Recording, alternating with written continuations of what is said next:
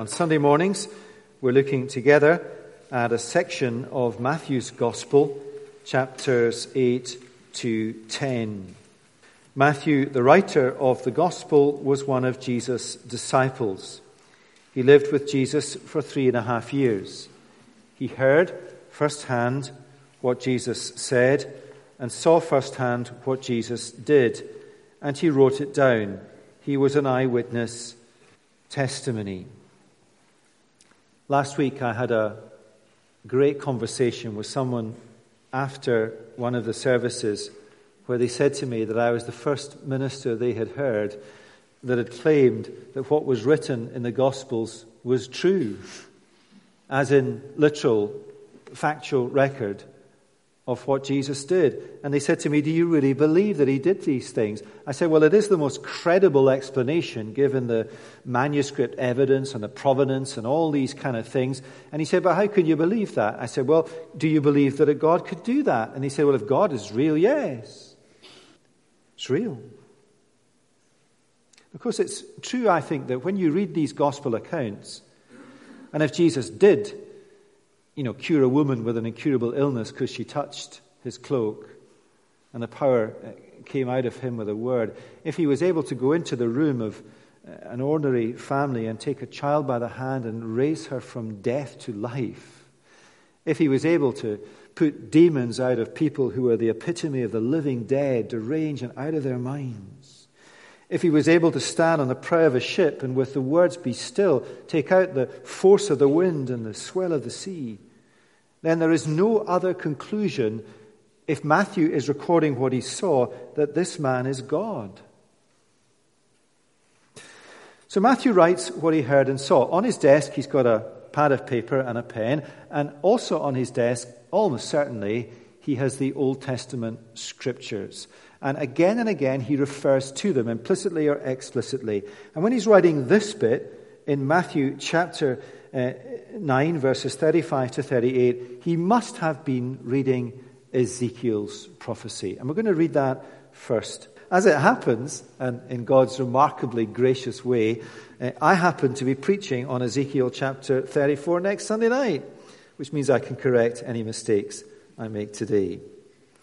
So, Ezekiel chapter 34, verses 1 to 16. The word of the Lord came to me, Son of man, prophesy against the shepherds of Israel. And the shepherds of Israel are the spiritual leaders of God's people then. Prophesy against the shepherds of Israel, or the ministers, if you like, of God's people then. Prophesy and say to them, even to the shepherds, Thus says the Lord God, shepherds of Israel who have been feeding yourselves, should not shepherds feed the sheep? You eat the fat, you clothe yourselves with the wool, you slaughter the fat ones, and you do not feed the sheep. The weak you have not strengthened, the sick you have not healed, the injured you have not bound up, the strayed you have not brought back, the lost you have not sought, and with force and harshness you have ruled them. So they were scattered, because there was no shepherd, and they became food for all the wild beasts. My sheep were scattered.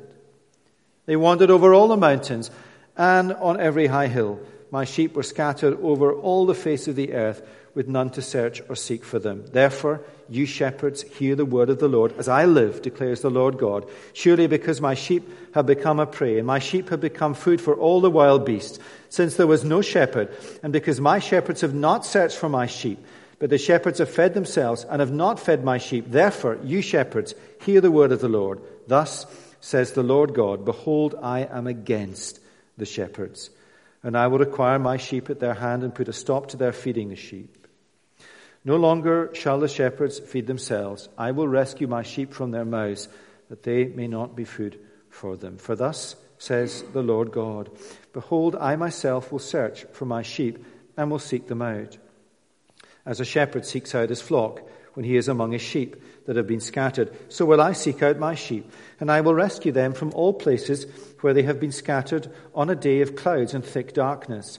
And I will bring them out from the peoples and gather them from the countries and will bring them into their own land, and I will feed them in the mountains of Israel, by the ravines, and in all the inhabited places of the country. I will feed them with good pasture, and on the mountain heights of Israel shall be their grazing land. There they shall lie down in good grazing land, and on rich pasture they shall feed on the mountains of Israel.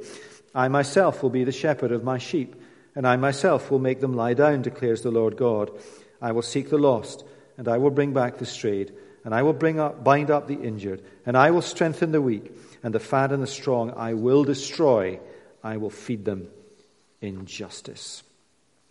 Now, turn forward to Matthew's Gospel, chapter 9, verses 35 to 38, a short yet pivotal section in Matthew's Gospel.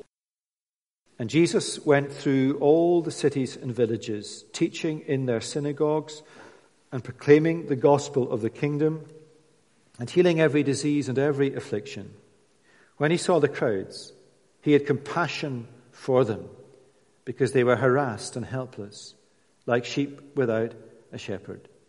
Then he said to his disciples, The harvest is plentiful, but the laborers are few. Therefore, pray earnestly to the Lord of the harvest to send out laborers or workers into the harvest. Now, three points on the service sheet. It's always comforting when there are three.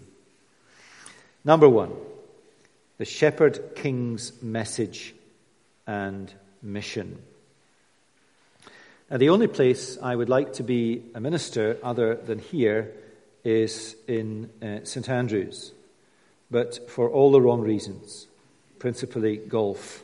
For a hundred pounds a year, if you are a resident of St Andrews and a local clergyman, you can play on any of the courses at any time. It's wonderful.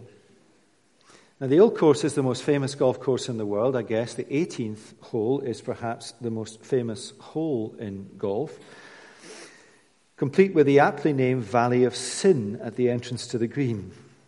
The first and 18th holes are bisected by a stream called the Swilcan Burn, a little stream that has claimed many a golf ball over the years, including that of Tiger Woods on two occasions. And just off the 18th tee, there is a famous bridge called the Swilcan Bridge where if you are anyone in golf, Jack Nicklaus, Tom Watson, Alan Palmer, and many other famous golfers have stood for the press on that bridge in the last round they have played in the Open.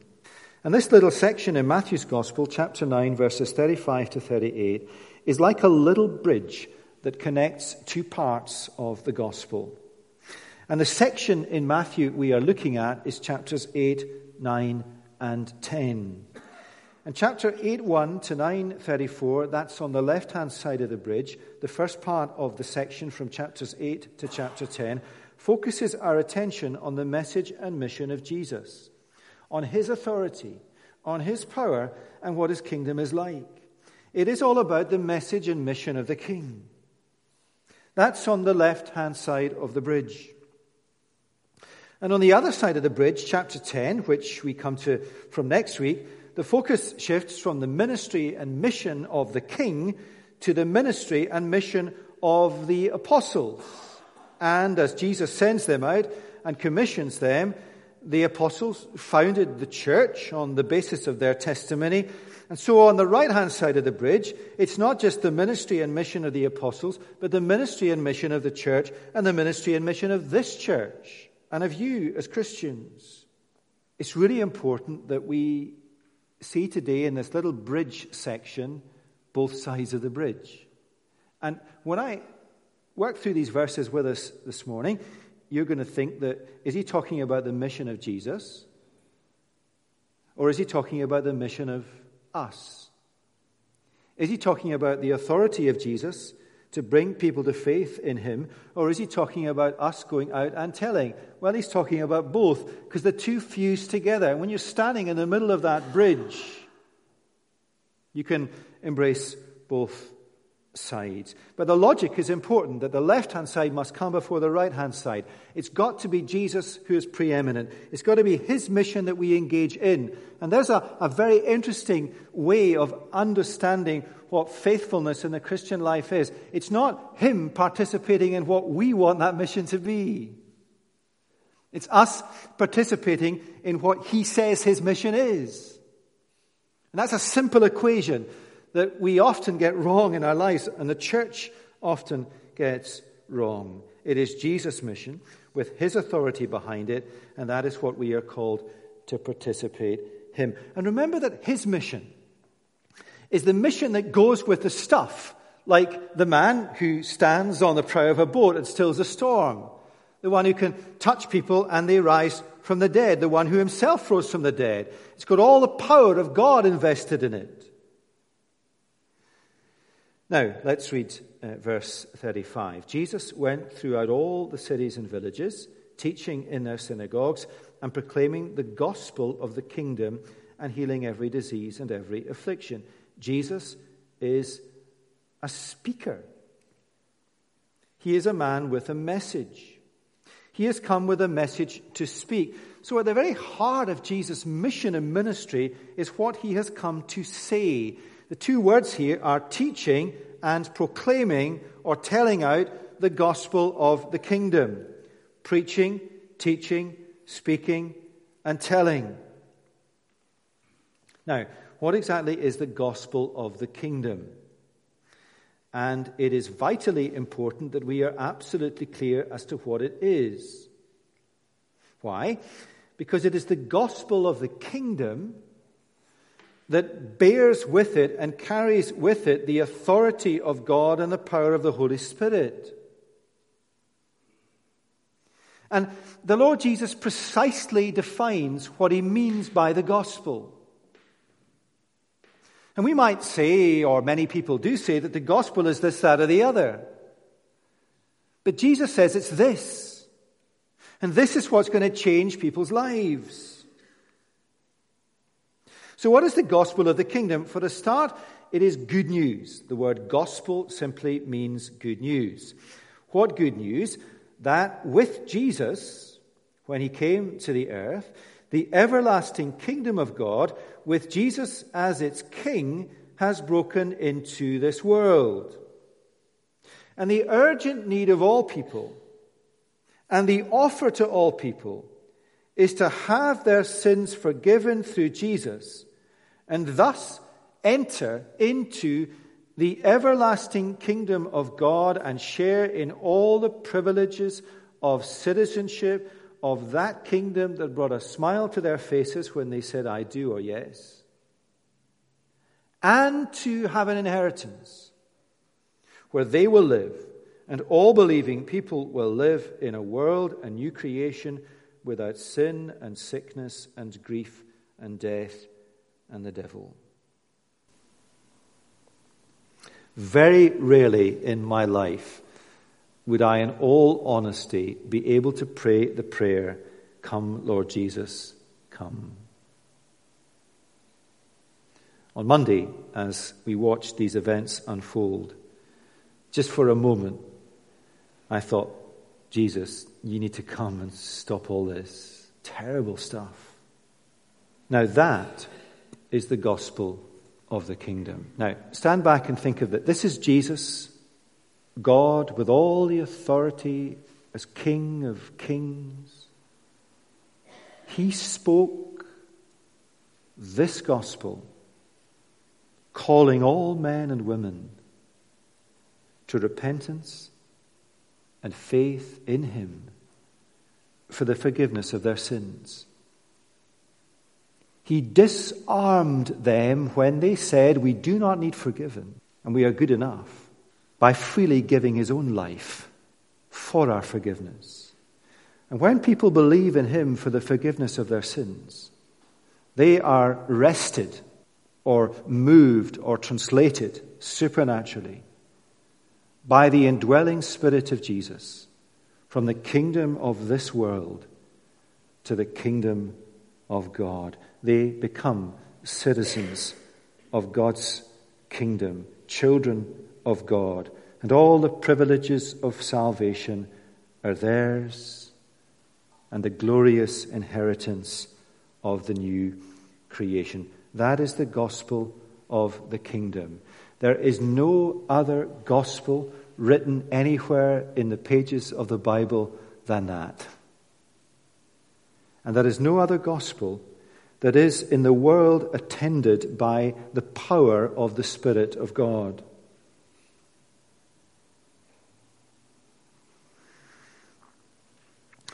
And that is the message of the King. And if Jesus Christ is to be the King and the head of the church, That is the message, or should be, of the church. Now, Jesus not only spoke the good news of the kingdom, he healed every disease and every affliction.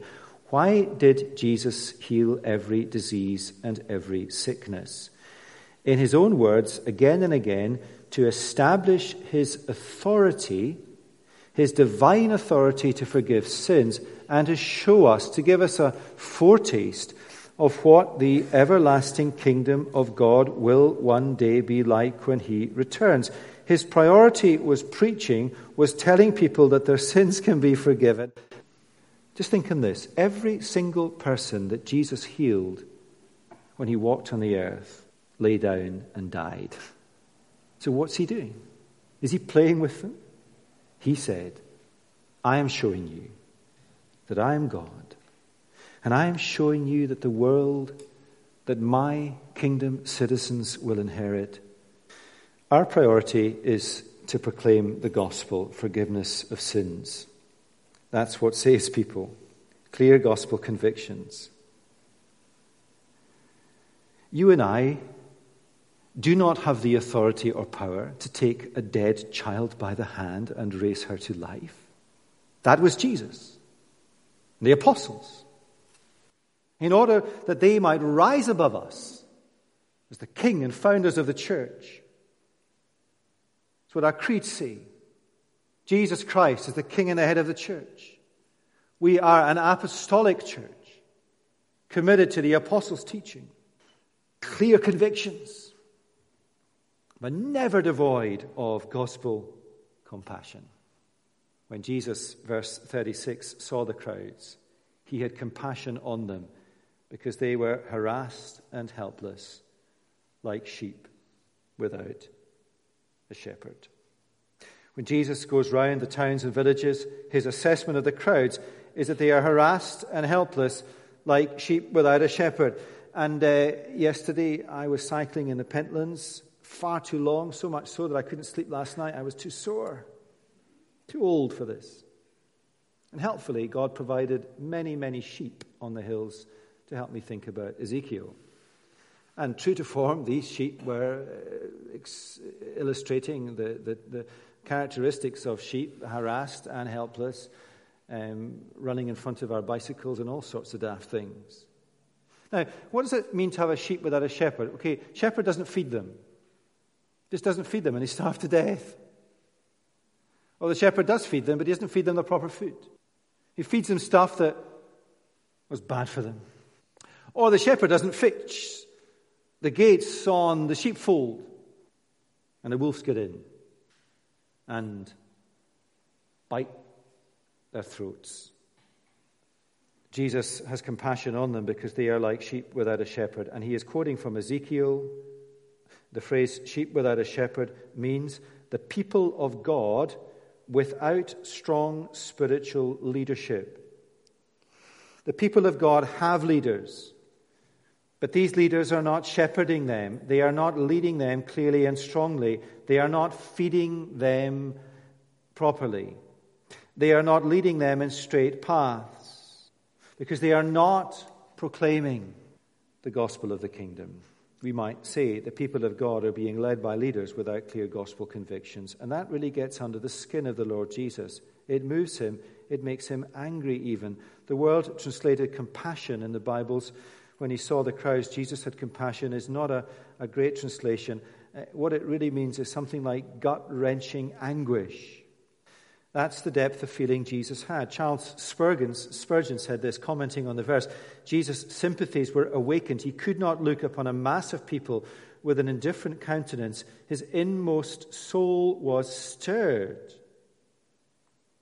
A deep rooted consciousness of need. Now, what does the Lord Jesus see when he looks at Scotland today? When he saw the crowds, and he's first addressing believing people, if you like, people in churches. When he saw the crowds, the people in churches up and down our land this morning, in many instances, far more than we might think, Jesus has compassion on them because they were harassed and helpless, like sheep without a shepherd. He will look in many churches in this city, and he will look at sheep going home harassed and helpless because their shepherd has told them a gospel that is not the gospel of the king. And I often shudder when I revisit my ordination vows as a minister. What if on one Sunday I do not preach or make clear the gospel of the king, and somebody, for the only time in their life, has come in and goes? Jesus looks at the harassed and helpless people in churches in Scotland this morning, and he does not judge them. His heart goes out to them in compassion.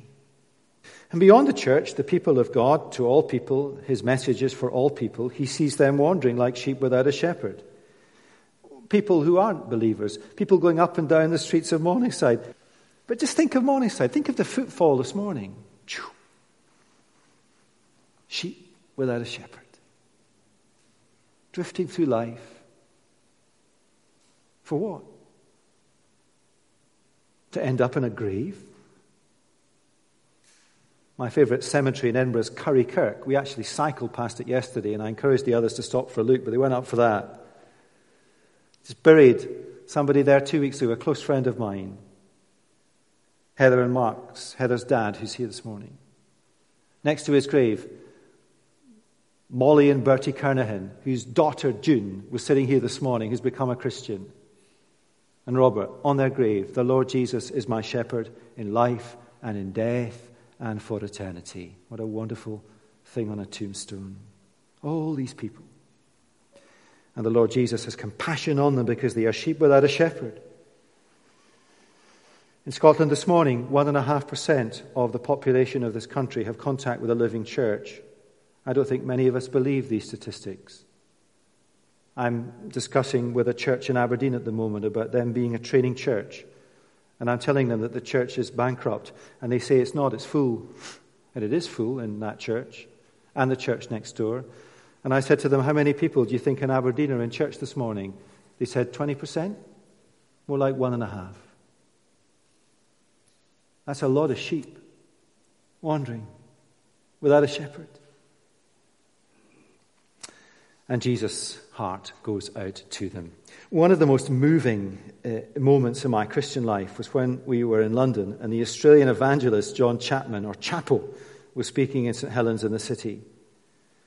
He's, he, moved, he, he moved in when he grew old to the largest retirement home he could find in Sydney because, as he said, every day someone left in an ambulance didn't come back. He wanted to tell them about Jesus. He spoke that night in St. Helens carefully, conscious, I think, of the danger of emotional manipulation. That's easy to do from behind a lectern. He was trying to convey what it's like to be harassed and helpless, like a sheep without a shepherd, what life is like for someone who does not have the Lord Jesus as their shepherd. Think of them. This is their tombstone. The Lord Jesus was not my shepherd. I am in terrible want. No one leads me beside still waters. I cannot work out what life is about. I'm wandering around bereft. No one leads me in the paths of righteousness. I'm an aimless wanderer. And when I walk through the valley of the shadow of death, terrible fear grips hold on me because I am totally on my own. And there is no prospect of my dwelling in the house of the Lord forever. And without pressing the point any further, for no reason, let me tell you that when I watch people walking through the valley of the shadow of death, as I have done on a number of occasions, the difference between a believer and an unbeliever is light and day. On the face of an unbeliever, in their words, terrible fear grips hold on them because they are all alone. And in the face of a believer, the Lord Jesus. Now, that cannot be words that changes someone's radiance or face or manner. Can't be words. Can't be comforting verses, can it? Consciousness of need.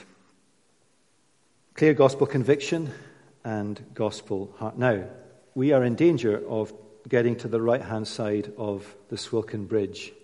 Remember, remember this that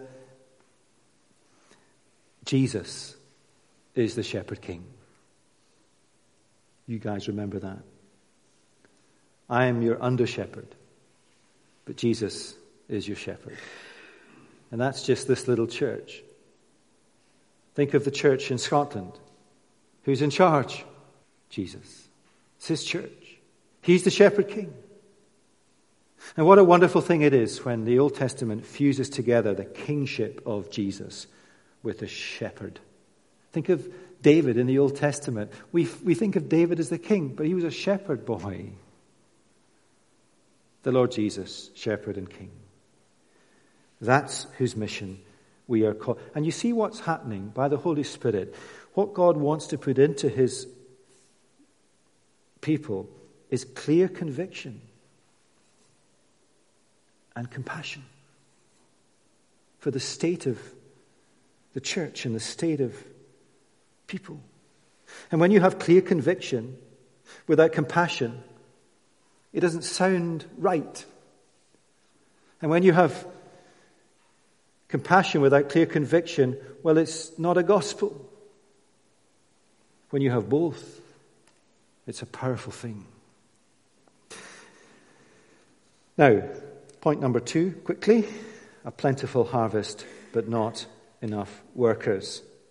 Then Jesus said to his disciples, The harvest is plentiful, but the workers are few. And, and of course, at the end of point one, at the end of verse uh, 35 and 36, we're all a bit gloomy and down as we think of Scotland. I mean, it's not like a great landscape spiritually, is it?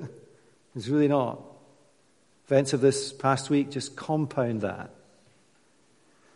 And then all of a sudden, when the Lord Jesus gets us to face up to reality, he says, Look, the harvest is plentiful. No, it's not. Yes, it is. The harvest is plentiful. I have a friend, William Mackenzie, who runs Christian Focus publications, and the headquarters of Christian Focus is in Tain in uh, Ross-shire. And they have a large farm, and uh, uh, I remember being there early September, and the harvest was ready to be gathered in. I really was. That might sound like a nice illustration, but I really was there. And uh, yesterday in the Pentlands, all the fields were green, but the harvest wasn't yet ready to come in. The harvest is plentiful. And you think of that, and it's a good illustration. You think of standing in a country uh, up in Easter Ross, which is beautiful farmland, um, and, and, you look out and you see all these fields ripe for harvest in the wind with the sky. It's a beautiful sight. It's a picture of what? Hope. It does your soul good to see it. Of promise, of fruitfulness, a ripe harvest ready to be gathered in. Now, the Lord Jesus says to you and me in the church in Scotland today, the harvest is plentiful. The harvest is plentiful. In the world, the harvest is plentiful.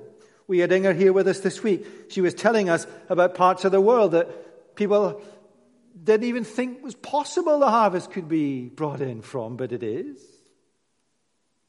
Scotland, the harvest is plentiful.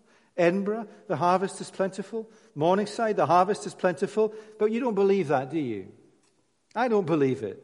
And yet the Lord Jesus says, I am the good shepherd. I have sheep who are not yet in the fold who will be. Who are they? They might be your neighbors. They might be the people you work with. This is not a call to have more gospel ministers, although it is that. It's a call to us all to be out there speaking the gospel wherever we are. And remember, the left hand side of the bridge, the Lord Jesus is already there with his power and his authority. It is so encouraging to hear Jesus speaking these terms. The harvest is plentiful. The harvest is plentiful. And why am I waggling on that T? I just want to stop there before we get to, but the workers are few and we all go gloomy again. Somebody this week, uh, I was writing to various people in the church. You can imagine why, just trying to encourage them. And somebody came back to me and said, It's all a disaster. I know what they mean. I know what they mean but the harvest is plentiful. Now, thinking back to that harvest scene in Easter Ross, I uh, was allowed by William to go into his combine harvester. I did ask if I could drive it, and he said no. And uh, uh, that's where these illustrations from the Bible fall apart, because in the ancient world they didn't have combine harvesters, they had people to bring in the harvest with scythes. And you can imagine them all going out there uh, day and night, uh, working, uh, to bring in that harvest. And it's a great picture in the ancient world. We think of combine harvesters, and only one driver drives that. But in the ancient world, it was everybody out there with a scythe, everybody working together to bring in the harvest. That's what churches do. You know, it's great, you guys, this morning, making these promises here with these people. That's what it's all about. We've had an, two or three people in the last couple of weeks become Christians, which is wonderful. And it's been wonderful for me to see the pleasure on the faces of the people who have been privileged to bring them in. They know it's the Lord Jesus on the left side of the bridge who's done it, but they've been on the other side and they've connected at the top of the bridge. It's a wonderful thing. But the workers are few. The workers are few. Now, we have strong connections with Wycliffe Bible translators. It is amazing what God has done through that organization, but the work is not yet done. Here are some facts to bamboozle us. There are 6,918 languages in the world today. Thank the Lord, there will only be one in the new creation. 6918. Only 513 have a complete Bible. Facing a task unfinished. That's right, isn't it? Worldwide, 98 million people have no access to any scripture at all in their heart language. The Wycliffe website is currently running around 220 vacant positions. Gospel workers in China, the vacant positions list is somewhere around 2 to 3,000. Because the harvest is ready and the workers are few. Now, just in case any of you get on a plane, and it might be that you do soon, I guess the seeds of getting on a plane to do global mission have been sown in just that way. The harvest is plentiful here and perhaps a little less clear to see when it will become ripe. But in your workplaces, in schools, in universities, in your streets, the Lord Jesus' promise is just as true. The harvest is plentiful. The harvest is plentiful. Some of you have come to live in a particular community close to here in the city, and you've all arrived at the same time, and you're all Christians. Five or six of you in a community, and you are beginning to bring in the harvest. It's just a little snapshot. Who are the workers, though? Who will be the leaders? Who will be the small group leaders, the children's teachers in these churches? It's not about ministers. It's not, not about them, but it's not just about them. All of these guys standing up here, Maybe only, well, none of you are going to be ministers. In the first service, Cheeks, Ian is going to be a minister. But they're all workers in the harvest. Thirdly, lastly, praying to the Lord of the harvest to send out workers. That brings us to verse 38. Therefore, pray earnestly to the Lord of the harvest to send out. Now, the point that I want to finish the sermon on, having God willing, by the Holy Spirit, motivated us to see the need and feel the need, is to go. But the Lord Jesus says, pray. And he brings us back down to earth again. Pray, pray, pray. Pray that I will send out workers into, pray to the Lord of the harvest, that's Jesus, that he will send out workers into the harvest field. Not go, pray. Go in time, first pray. You might be the answer to the prayer. But pray first, then go. Why pray before you go? Because it is Jesus who sends out workers into the harvest field. He wants to be on the selection panel. He wants to know before he sends you, David, for example, into a school to teach kids that you will teach them the gospel of the kingdom. He wants to know. He wants to hold on from one side of the bridge to your hand on the other. So pray that he will call out people like that to go into the harvest field. And the church, of course, has a God given role to discern someone's suitability for ministry. The church has a God given role to encourage each of our new members to serve with the gifts that God has given them. But their job is to prayerfully discern if Jesus is choosing and sending them. How do you know? How do you know if Jesus is calling a gospel worker of whatever form? Because they share the convictions of the king and they share the compassion of the king. I want you to remember this today, and I think probably you need this more than anything else. The harvest is plentiful. Believe that, believe that. Believe the promises. Take to heart the reality stuff. But the harvest is plentiful. The Lord Jesus says in John 10, I am the good shepherd. I have many sheep who are not yet in the sheepfold that I will bring in. And the wonderful, wonderful privilege of being a citizen of the kingdom that God gives to us is I want you to be the ones who are able to go out into the harvest fields and to bring them in. Isn't that great? Let's pray. Lord Jesus, we thank you for these great words, this image of a bridge, one side held on to the other. And Lord, we just want to take a moment at the end of the service to pray what your Son asks us to pray that you would send out laborers and workers into the harvest fields of the world. Some of the toughest countries in the world where there is a harvest of souls to be brought in. And that now begins to include these islands in which we live where apathy and indifference is so widespread, will you raise up and send out many gospel workers? We pray, Lord, again for Andy and Kyrene this morning as they preach and vision day up in Charleston.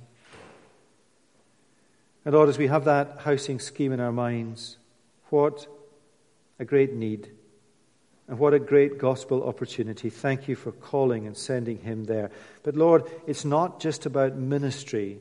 It's not mostly about ministry. It's about all of us in our different spheres of work and service. You call us to mission, but not our own mission with our own message. You call us to Christ's mission with his message, the gospel of the kingdom. Help us never to lose touch with him Help us never to lose our convictions. And help us, Lord, never, ever, ever to lose the deep hearted, gut wrenching compassion of the Lord Jesus. When he sees sheep who are without a shepherd, his heart is so moved. May that be so for all of us, for his sake. Amen.